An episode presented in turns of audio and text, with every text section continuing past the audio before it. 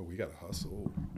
And welcome back to the next podcast episode. Let's open the Bible. We're hustling here. We got our special guest will be here in a few moments to record our next episode. But we are here in this episode with you, fully engaged and locked in, and not trying to rush this, Gavin. And let's go. So I'm going to open us in prayer, and then Gavin, if you will read Proverbs chapter 8, verses 6 through 11. Father, we thank you, Lord, for your love and grace. We count it all joy to be able to open your word, Father, in this medium, in this format, to be able to be able to share ideas, to be able to share the gospel, to be able to discuss these things and consider maybe some things that are important for us, for our own edification. Lord, I pray for those that will be listening to this. Lord, I pray that you would give us wisdom and revelation, that you would open the eyes of our heart to be able to receive your word and to be able to understand it in a way maybe that's new to us, Father, that we would give you all the glory, that we would come to a deeper, more richer understanding of you and of what Christ has done for us, that we would just seek to glorify you in all ways. Father, we ask this in Christ's name. Amen. Amen.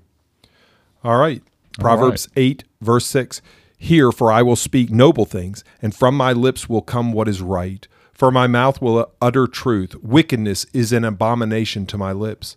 All the words of my mouth are righteous. There is nothing twisted or crooked in them. They are all straight to him who understands, and right to those who find knowledge. Take my instruction instead of silver, and my knowledge rather than choice gold. For wisdom is better than jewels, and all that you may desire cannot compare with her. Mm. And again, this is Lady Wisdom speaking. And of course, that's I say Lady Wisdom, but that's how it's referred to in verse 3. She cries out at the gates, the she being wisdom. We understand, looking back through the cross, that Jesus is wisdom.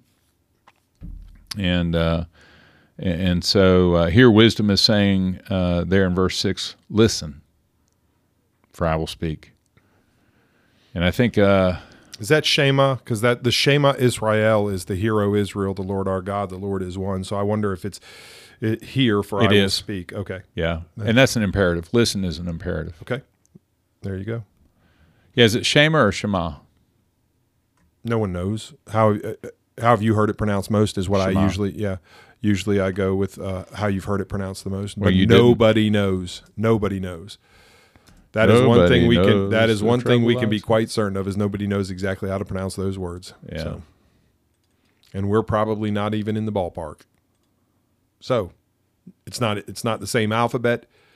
Although Aleph Bet is where we get alphabet, which is the first two letters in the Hebrew alphabet. I was trying to play the way Logos says it, and I clicked on it once. It didn't say anything. Clicked on it again. Didn't say anything. Then I remembered you unplugged my speaker. Yeah. Yeah, shame on you. Shema, you unplug my microphone a lot of times. So. Well, I can mute it, and the nations will rejoice. So Russ is in his toga over there. They call him Gamaliel, and he says Shema. So that's how we're going to go with it today, folks. Shema. Shema on you. Shema on you. All right, let's get back to it. So here, for I will speak noble things. What do you get from that? Well, so God's word is true. There is no error. And, so what I glean from this is just that, in the New King James, it says it a little differently. And from the opening of my lips come right things. All that God says is true and right. Okay. But when you start imposing the Bible over my life, you're trying to rob me of joy and goodness and fun, right? So, trying to rob you of sin. Yeah, the fun stuff. Sin. As Billy Joel says, I'd rather laugh with the sinners than cry with the saints. And by the way, if you're listening right now, I'm cringing even to bring this up. I'm pressing back on Russ so he can make a point. You have to realize the Bible, that God is for you, not against you. And when people make the false dichotomy, when people make you make a choice between does God care about your happiness or does God want your holiness, it is a both and. That's right. Happy are the holy is kind of the Sermon on the Mount, right? Happy are the holy. Blessed are those that long for righteousness, right? So happy are the holy. Well, and James says to know to do good and not do it, it is sin. And so when we listen to the word of God, When God speaks his truth and we ignore that, there's a word for that, rebellion. It's sin. Right. So, okay, he does desire your holiness. So along with the blessed are those who hunger and thirst for righteousness is the, in Hebrews, what is it, 12, where he says, you know, strive for peace with everyone and for the holiness without which you will not see God, right? So it's a both and, not an either or. God does care about your happiness and that's how you find your joy. But blessed, happy are those who hunger and thirst for righteousness. Yeah. So holiness and happiness they're not mutually exclusive. And right. In fact, they're bound to one another. So when you read God's word and you say, no, it's not good for me, or it's dishonorable, or it's hateful, the world today is flipping, not today, I don't want to say, the world often tries to flip it on its head. Just like the Satan himself, the serpent in the garden, when he said, did God really say, and let me give you another alternative as a way that you can be satisfied. Instead of all the stuff that God gave you, that you can eat of any of these trees, that you can enjoy all the riches of the garden, that you can walk naked and unashamed and before each other in perfect intimacy and love with God and with each other, let me offer you a better way of happiness. And we go, okay. Because again, let's get back to Proverbs 8, because the word is not honorable and the word is not good, according to some people. And we want to go foolishness. That's hogwash. Even among believers, many kind of view the fun stuff, as you were kind of jokingly saying to begin with. It wasn't jokingly. I was pressing back because I probably was a little too playful, but it makes me cringe. Sorry. But even among believers, there are many that almost view obedience through a sense of obligation or duty rather than a sense of opportunity to express joy in the Lord or to display joy in the Lord, because they haven't found their joy in obedience. Jonathan Edwards, C.S. Lewis, and John Piper, and many others have contributed to that. But the famous illustration that John Piper uses is, you know, if he would take his wife out to eat, and by the way, I think this applies to Chick-fil-A. So listen to the anecdote and then see if it applies to what goes on at Chick-fil-A. But he said if he would ever take his wife out to eat and you know, give her take her to the movie she wanted to go to, or the candy, you know, give her flowers and candy, whatever his wife really wanted to do that night. And at the end of the night, she says, you know, in his case, Johnny, that was the best evening ever, and I thank you so much. And he would look at his wife and goes, that was my obligation. That was my duty. I did my duty. Is that pleasing to her? It's not honoring to her. It's not pleasing to her. And I hope that's not what he meant. I just did what I had to do. Right. As opposed to him saying, that was my pleasure. I hope he means that, and that would be a good and happy marriage. It was my pleasure to take you out. That was a great night of doing things that you wanted to do. It was my pleasure. But also, it's honoring to her. So when you say thank you at Chick-fil-A, they are supposed to say my pleasure, and it may very well, yeah, it may very well be based on that, but it's my pleasure. Yeah. That's honoring to the person. So again, it honors God when we say to follow his good statutes, it's pleasurable, but they are good statutes. Even if we don't recognize them as good, they are good. Mm. Happy are the holy. Blessed are those who hunger. Blessed, often translated as happy, not perfectly, but often translated as happy. Blessed are those who hunger and thirst for righteousness, for they shall be satisfied. The Beatitudes. The Beatitudes, yeah, the happy statements. Verse 7, for my mouth will speak truth. Well, all truth is God's truth.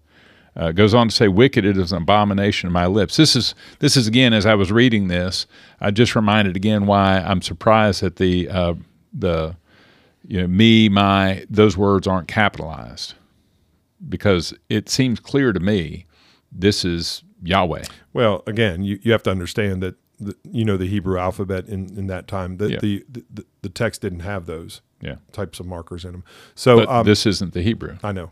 Okay, well, that would be an editor's choice, I guess. They did it wrong, in your opinion. I get it. I think they're wrong. Okay, I get it. I think they missed it. But let's go back to this, where it says, "For my mouth will utter truth. Let God be true, and every man a liar." You know, God, there is no shadow of turning in him. He cannot go against his own nature. He is self-limiting. He's not limited. He's self-limiting in that he cannot tell a lie, because that is not the nature of God. Mm-hmm. But why is that important? Why is it important that God is true? Why is it important that we are to be people of the truth? Well, the foundation of everything he says. I mean, if he's a liar, then we can't trust anything he said. Jesus is a liar in that case, in that scenario, and there's no hope. We are the most to be pitied. If we can't trust the foundation, our faith is a word faith-based faith. We trust in the reliability, the infallibility of the Word of God. Okay, and then I would add a little coram deo in here is, okay, how do we apply that? We need to be truth seekers. Yes. So confirmation bias, where you go out and seek, supporting facts to what you already think to be true, or in your mind know to be true, and you just go out and find facts. That's not really of Christianity. We are to be truth seekers. We want the truth. The truth is of God, and we should seek it. Whether that's in who you vote for as a candidate and you just ignore every fault that they have and seek your own truth and make up your own truth, or whether it's, a doctrine that you arrive at in Scripture where you say, well, this contradicts my the theology that I've held for so long. I think you surrender to the truth. Genuine truth, not that you're tossed to and fro by every wind of doctrine, and you right. Something new comes along, and you're like, oh, let me go after that, but that we are to submit to the truth. And the truth is a person. Instead of living in a fantasy world, which some people enjoy. It's really interesting to me now with all this technology and computers and even AI or robots, the possibility that we can have to live in a fantasy. Whether it's putting on goggles and experiencing a fantasy, and it feels real, or who knows where we're going to be with AI and robots, and can we come up with a spouse that is not a human, but that acts pretty close enough like a human that we'll be satisfied with him? I just think we have to anchor ourselves to reality, to truth, which is ultimately to anchor ourselves to God. Yeah. And not to create our own version of the truth or confirmation bias where we seek to prove a truth that is not true. Yeah, absolutely. Okay, all right. Because truth is also a person. His name is Jesus Christ. Amen. I am the way, the truth, capital T, truth, right? Yeah. Which you want to capitalize everything anyway, so yeah. That's right. So, but anchor ourselves, there was something I was thinking, and it's gone. It was probably really important. Yeah, that we are to seek God. I don't know. It'll come back or it won't. Go ahead. Verse 8, all the words of my mouth are with righteousness. Nothing crooked or perverse is in them. That's that there is no darkness or shadow of turning in the Lord, in God. Every good and perfect gift comes from above, where there is no shadow of turning. There's no darkness. He is the light. The light came into the world, and men preferred darkness because their deeds were evil. We've talked about this enough now that righteousness would be about what is right, what is good. So good is a value-laden word, righteousness value-laden. So I love this. The words of God will take you to the telos, the purpose, which is God himself. Yeah. So to follow God's word is to walk along the path, that path that is well lit by the word of God.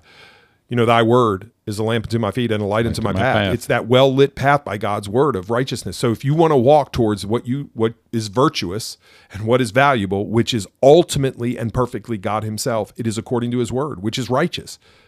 Does that make sense? Like, mm-hmm. I think God's word is that compass. They're righteous. Well, I want to go in the right direction. Value-laden word. What is the right direction? I want to make good. I want to make progress. So good. Russ just held up the word and said this direction. It's that Alice in Wonderland rabbit. Which road should I take? Well, where are you going? I don't know. Well, then it doesn't matter which road you're going to take. We know where we want to go. We want to walk on that path towards Christ. It's a narrow path. Yeah. Yeah, and few are there that find it. And it will take you places you never dreamed you would go, but you're never walking alone. There's a platitude for you. I just cringed, honestly, and it was true. So for those that don't know, just a brief aside, platitude and platypus are etymologically related. I just looked that up.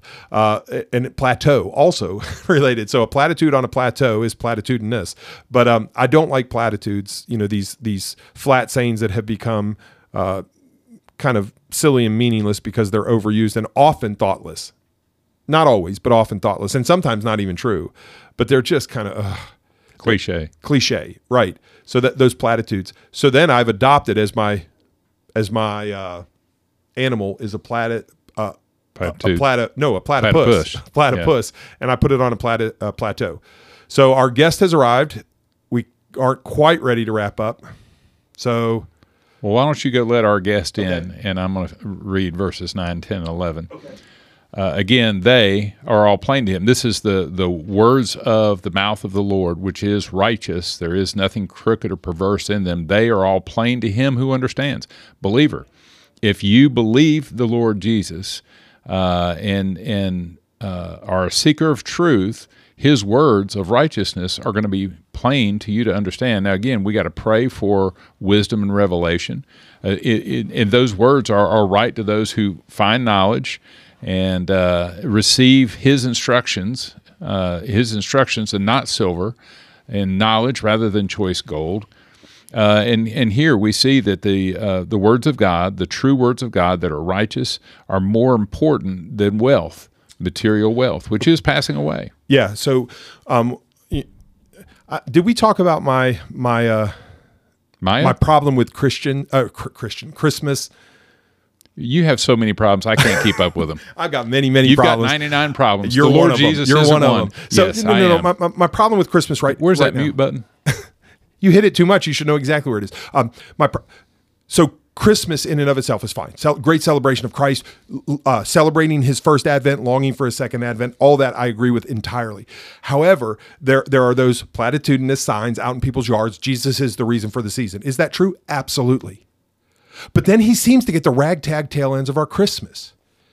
He seems to get the leftover time, talent, and treasure that we have. You're painting with that broad brush you don't like to paint with. I love it. Thank you for Julie presses back, my beautiful bride presses back on me as well. Stop painting with that broad brush. There are people that he is absolutely glorified. And by the way, just because they're not in church doesn't mean they're not glorifying him and exalting him in some way that I don't know about. So just be honest and say that you're talking about yourself here. Amen. Fine. So go ahead. Okay. Back to myself. Yes. Your favorite subject. But let me just, people give these cliche answers, these thoughtless answers, where you say, okay, do you treasure God's word more than silver and more than gold? And people say, absolutely. But then they don't do it in truth. They will never miss a day of work. I know a guy that would just say, man, I can't get up for church. What time church start? 9 a.m. I just can't do it. I can't wake up. When do you wake up to go and this guy clean the church? When do you go another church? He wouldn't come to a church service. He was clean. So when do you get up to clean that church? 4 a.m. They're at 5 a.m. How many days have you missed? Oh, I don't ever miss. Why? Either it's your reputation or money that's compelling you. And I understand money is not just the paper. It's the things that you can do with it. But what compels you to be at that church every day? Never, ever fail. It's either your reputation, oh, I've got a hard work ethic, or it's money. And so you hear these passages about the value of God's word, and we go, yep, I believe that. Do you really? I mean, you know Tisha, you know the facts, you a census, I believe it. But have you placed your trust in God's word so that you treasure it more than silver and gold? Wasn't it Al Mohler you've quoted that says, maybe it wasn't what you say you believe? And no, that was Dr. Liederbach. That's right. Yeah. Dr. Liederbach at Southeastern. Your practice. Your stated belief plus your practice equals what you actually believe. Yeah. So don't tell me that you treasure the Lord. Or Jesus is the reason for the season. And then not live that way. That you practice like my family's the reason for the season, or the gifts are the reason for the season, or whatever. I can't speak that into your life. And by the way, I don't know your heart, so he may very well be central, and you may be ascribing to the Lord the glory that is due his name. I don't know that, but I'm just saying that oftentimes it can be semi-apparent that that's not the reality. Sorry. So let's wrap this up so that we can begin to prepare for our next episode, not that we've rushed through this today. But verse 11, tell us, why is wisdom better than rubies and all the things one may desire which cannot be compared with her? That is Lady Wisdom. Go ahead. Pontificate. Okay. Yeah. Just real quick, I'm going to use a tacky illustration then hopefully lead to... Platypus. All right, tacky illustration. Many times, the prince and the pauper. You'll have a woman with a choice between a king that she doesn't love and a pauper that she does love. And the idea behind it is, give me all the treasures of the world, and I'd rather have that love. And there's some things to be said, and we can talk about following your heart, that wicked and deceitful heart. We can have a long conversation about this, but ultimately, what it says is there are things that are more valuable than money and rubies and treasure and gold. And in your life, there absolutely are things that are more valuable than rubies, treasure, gold, silver, whatever else it is. I mean, just imagine when you first met Christy and she said, and you said, well, I can stay home tonight and keep all my money, or I can go out on a date with her and she'll probably pick the movie, she'll probably pick the restaurant, and I'll have to spend money. And what do? You gladly, you get excited that you get to spend money to go out and spend time with her, because you value her more than you value the money. Now, the word is not God himself. The Bible is not God himself, but it is a love letter from him to us.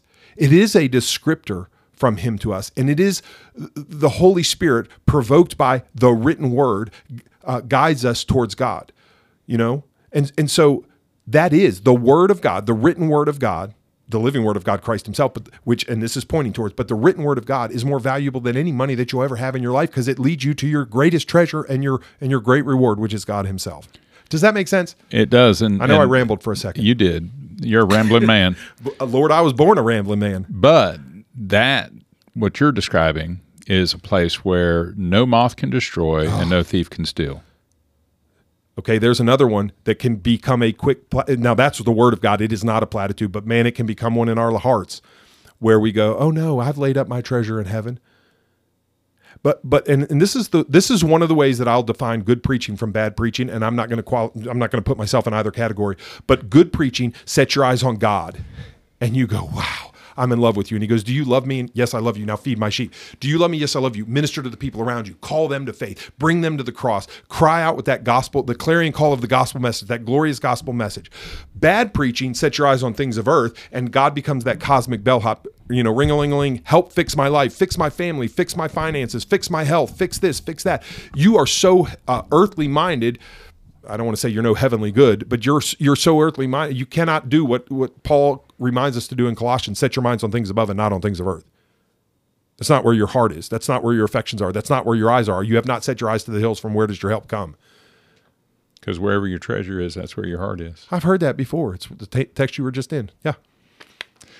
All right, well, listener, thank you for joining us today. I challenge you to continue to open your copy of the Word of God and just wrestle with these things. I can tell you from personal experience, the way that I began to treasure God's Word was by spending time in it, allowing it to mold and shape me and transform me and renew me. And I trust that if you will commit yourself to it daily, you will also come to the realization that if you miss a day, you will have missed something significant, and your day is just not the same. That's what happens when you begin to treasure God's Word. So I challenge you to begin that today if you're not already doing that, and come back to us, tune in the next podcast episode with our special guests. Until we get together then, God bless.